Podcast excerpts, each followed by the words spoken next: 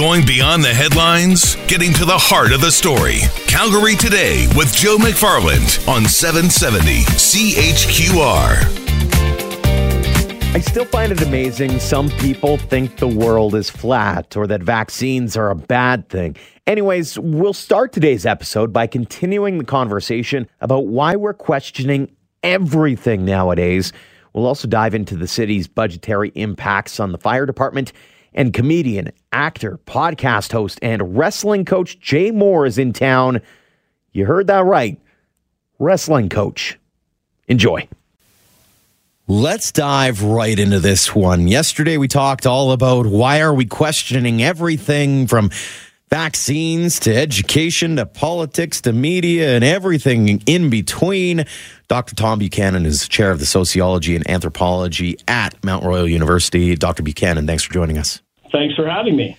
It is a fascinating discussion when we talk about whether or not we are truly questioning everything and when did this all begin. But I'd like to get into the mindset side of things and what would cause the human psyche to actually question their own their own sights, their own sounds, their own smells sometimes because it can't be true, can it? No, I think that uh, it's it's an interesting topic that you could take in a lot of directions. Um, so I'm not really uh, I'm not really as well versed as what's going on exactly what's going on in the psyche. I'll leave that to the psychologists a little bit. Mm-hmm. Um, but what I can say is that uh, we're we're in a situation in society where we are sort of uh, change is is very inconvenient. You know, we have a lot of things coming at us like climate change.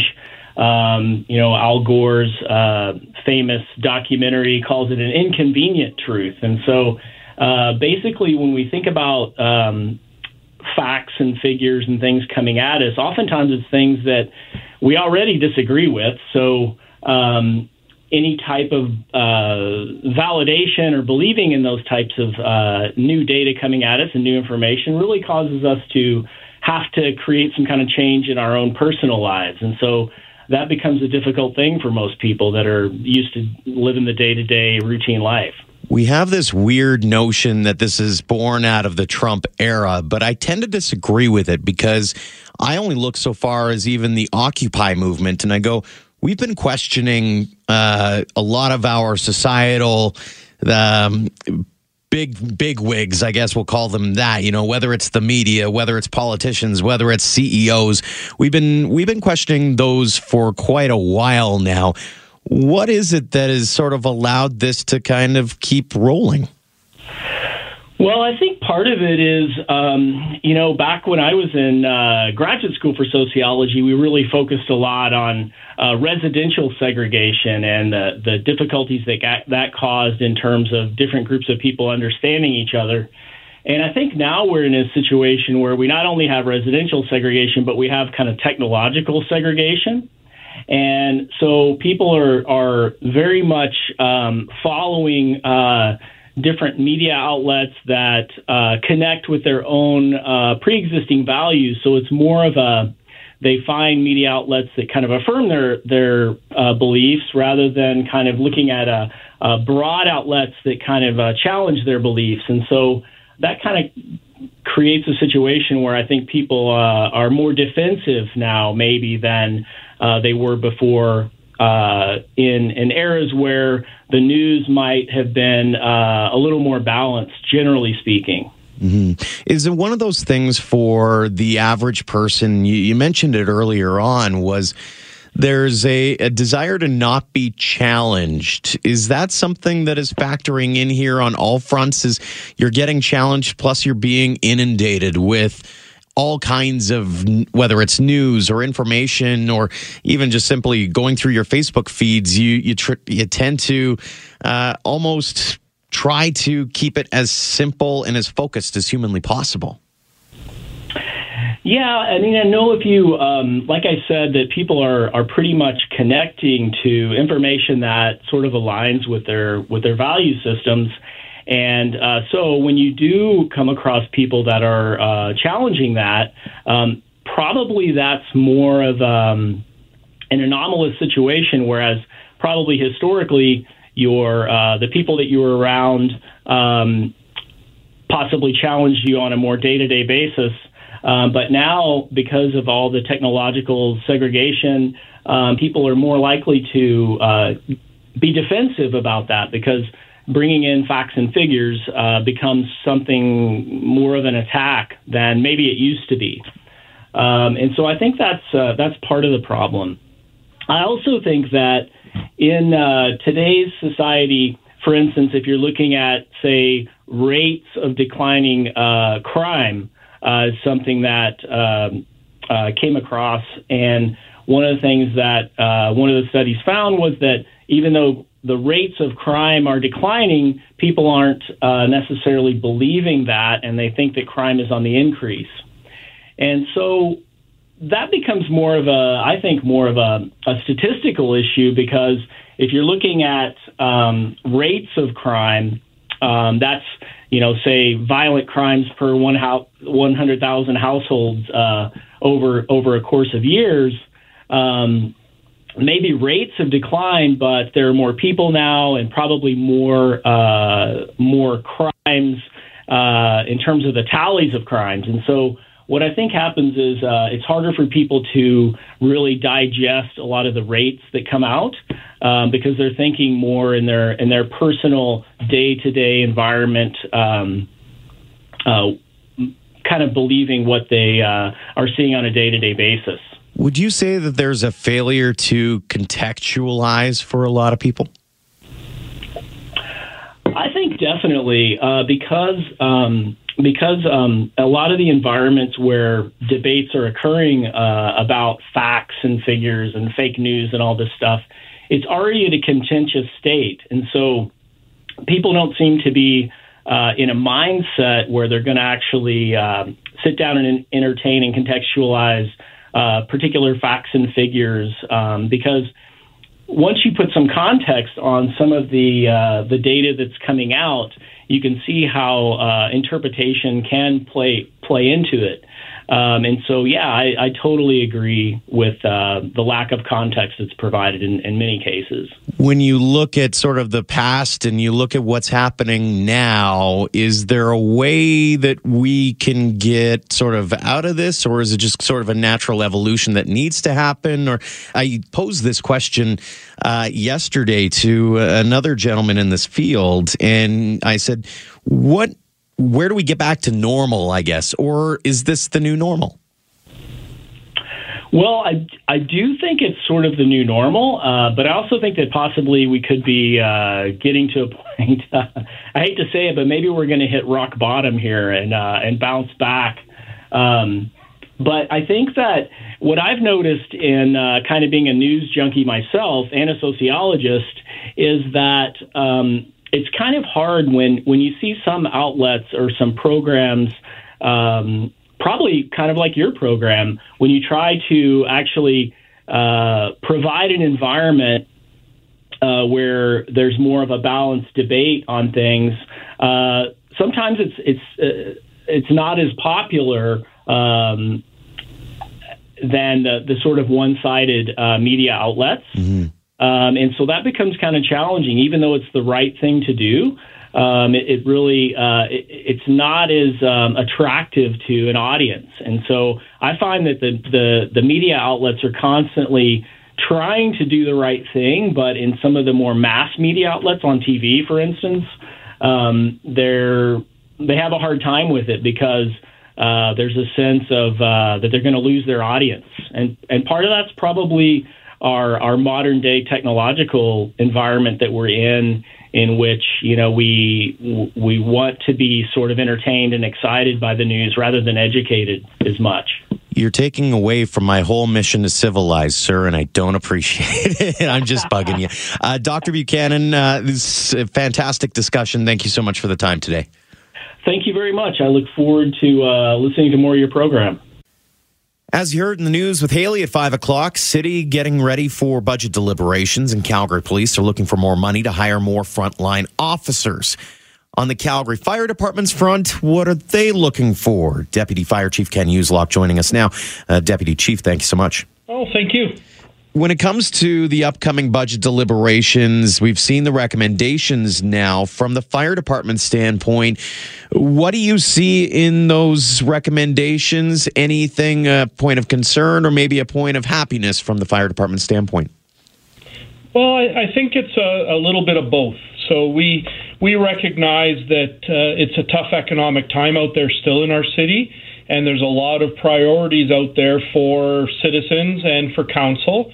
And so the city as a whole has worked very hard from a One Calgary point of view to balance those priorities. And so with the fire department, we're giving a little in some places, but we're also getting some growth for some new stations and new communities that are proposed in there, as well as some additional staff to help close the gap that we've seen over the last number of years of balancing our first due units with the bulk of the resources we need to mitigate an emergency. When it comes to the manpower issue, I'll start there. Is where are we at? Are you good with the manpower situation, or, or what do we need optimally? Well, uh, that's a, a tough number to quantify. So we we generally look at it from a performance standpoint of how long does it take us to get there and to assemble all the people we need. And so the balancing act is the first due unit. So the first truck that arrives on scene of an emergency, our performance is actually not bad right now, but it's that performance of our effective response force of you know, for a fire, it's getting all those other units with people there to be able to properly attack the fire and protect exposures and do search. So we've got a bit of a gap there that's been a gap that was identified probably, you know, 14 years ago that council previous councils have been supporting to kind of close a bit, but there's still that gap there. And so, you know, we've got some some proposals in this budget that are going to add some staff to reduce that gap a bit, but you know, you're never you can't afford to close that gap completely in one swoop. When it comes to actual facilities and i know the the pressure gets put on you every time a new community is built is are we where we need to be in calgary or are there still uh, some some issues in the burbs well, I, I think it's uh, been addressed uh, through the growth strategy uh, this year, earlier this year, where they really uh, reinforced that fire is a key component to new communities and that you know the service needs to be equitable for all Calgarians, and then the growth uh, removal for new communities feeds in some discussion on when's the right time for fire to be there. So three of the uh, new new growth stations that are proposed in this budget are a result of getting us out into some of these growth areas that will be opening up to make sure citizens have the right initial protection. Is there much in the way of discussion in terms of trying to I guess, triage which calls you guys are going to? Because I know one of the, it's not necessarily complaint, but maybe a surprise in a sense that some some fender benders end up getting a, uh, a call to CFDs. So I'm wondering if if that's still sort of being addressed on the fly, or is there a review in place there, or where do we stand there? We constantly are looking at our performance, the calls we go to. Um, the base that we look at is do we need to be there? If so, what's the right resources that need to be there, and how do we get them there? So we look at our our our deployment as a system, and we're constantly moving and adjusting where trucks are placed, what we go to. So we've reviewed the call types that we go to medical calls on. We review different kind of uh, non-emergency calls to see, you know, do we need to be at these, or is there somebody else that needs to be there? So a lot of times on uh, motor vehicle collisions, for example, even if it's not a medical or there needs to be an extrication, we take care of that component of if, if there's leaking fluids that may harm the environment or get into the waterway. So there's a number of factors that we look at, and all of that blends with what's the right resources to go to those types of events. From a fire department standpoint, what would be your main message to Calgary councillors as they go into deliberations? Well, I think the main message that we want to get across is the uh, you know the vast number of services that the Calgary Fire Department does provide, both in a primary response role but in a partnership role with other city partners, you know, whether it's the police department or emergency medical services or water services during, you know, when we're into floods and, and things like that. So there's a, there's a lot of uh, services across the city that work together, and you know, you need to look at a service as a whole, not just the individual components of it, to, to know whether whether the investments are, are appropriate or not. Deputy Fire Chief Ken Uzeloc, thank you so much for the time this afternoon. Thank you, Joan. He is a comedian, an actor, a podcast host, an author, and for this weekend, at least, He's also going to be a wrestling coach with the U- University of Calgary Dinos wrestling team. Jay Mohr joining us now on the program. Jay, welcome. How you doing, Joe? I'm happy to be talking to you. Oh yeah, you too. Uh, first off, you're coming up to Calgary. You're doing a little thing with the U of C Dinos. Are you ready for the snow? Is probably the first question to ask. I am. Snow and I have a uh, really nice relationship going back to my childhood in New Jersey, and uh, it's been a while since I've seen it because I'm now living in Malibu. So it's a uh, it's going to be a reunion between me and snow, and I'll think of all the times my my uh, the snow stuck to like my mittens as a kid, and I almost died of the elements because I wouldn't come in and go get dinner. I had to keep playing and playing and playing. You'll have to do that. Uh, there's a video that went viral not too long ago about a couple of kids who saw snow for the very first time in Toronto and they went absolutely ballistic. So you should do something along those lines. Like look it up on Twitter and then you can you can reenact it in your own uh, funny little way.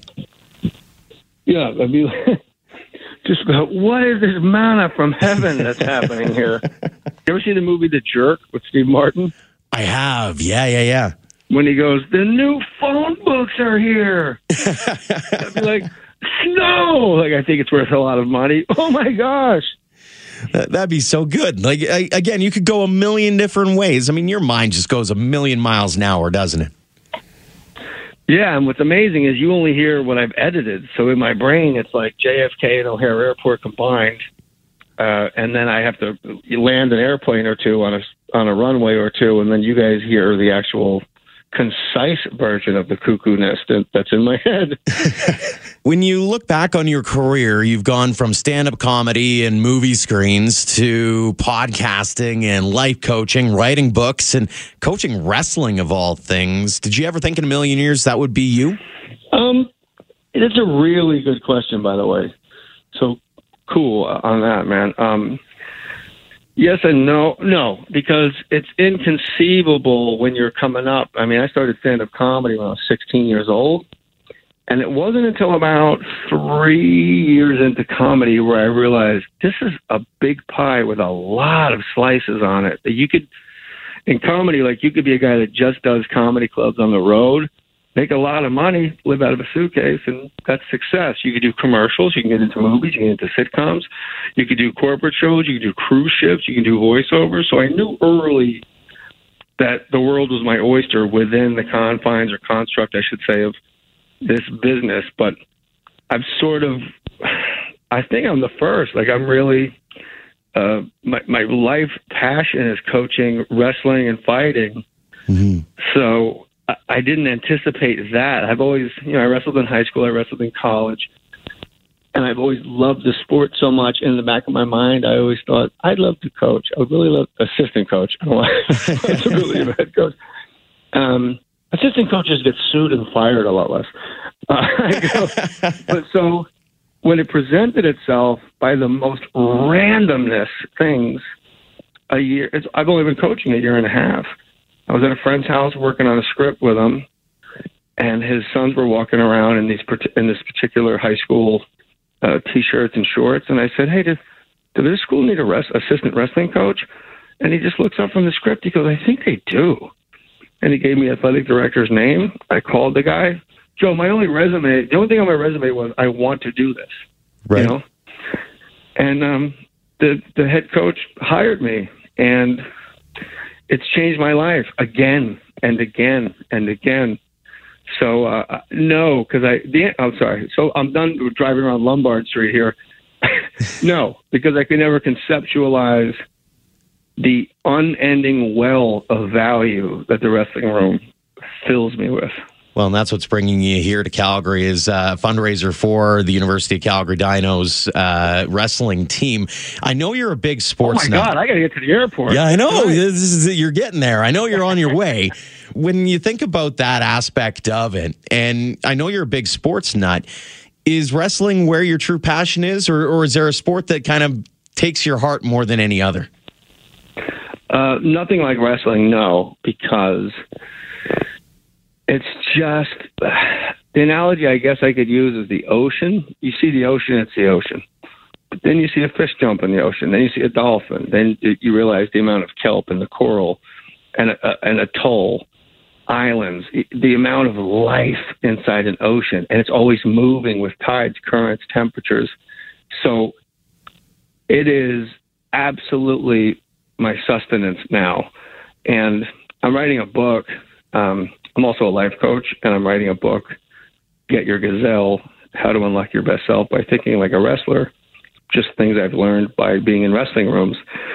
And it, it really is when you wrestle, there's always another tool in the toolbox. You see guys trying one move and they force it, they force it, and that doesn't work.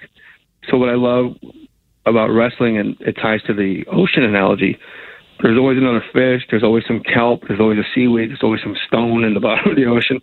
There's always something else you could be doing. And I'll tell my wrestlers, toolbox, toolbox, and that means like you got to move on to something else. Mm-hmm. You ever play Tetris? Oh, when I was a kid, absolutely. Yeah, there's always another piece coming down for you. So you don't take that weird, bendy piece that we hate, but if you played enough, you can hallucinate that it's landing on people's shoulders. You can't like force that someplace. You just got to wait for that one square to come down and save the day. Just stay busy and keep working. It will. Great advice for the kids today uh, for the next couple of days here in Calgary. Uh, Jay Mohr, as always, thanks uh, so much for the time today. We're done already. We're done already. I know it's a shocking development, but man, we're up against the clock. I appreciate it though. Okay, but just, there's people listening. I just want to say this real quick. I did a movie in Calgary, and I lived along the Bow River for six weeks, and it's still to this day some of my my greatest, most kind, beautiful memories. I love Calgary, so I'm really excited to be getting up there again. And I appreciate your time, man. Thanks so much for listening to the Calgary Today podcast. You can find it on iTunes, Google Play, and tune in. When you do, don't forget to rate the show and leave a comment. Until next time, my friends.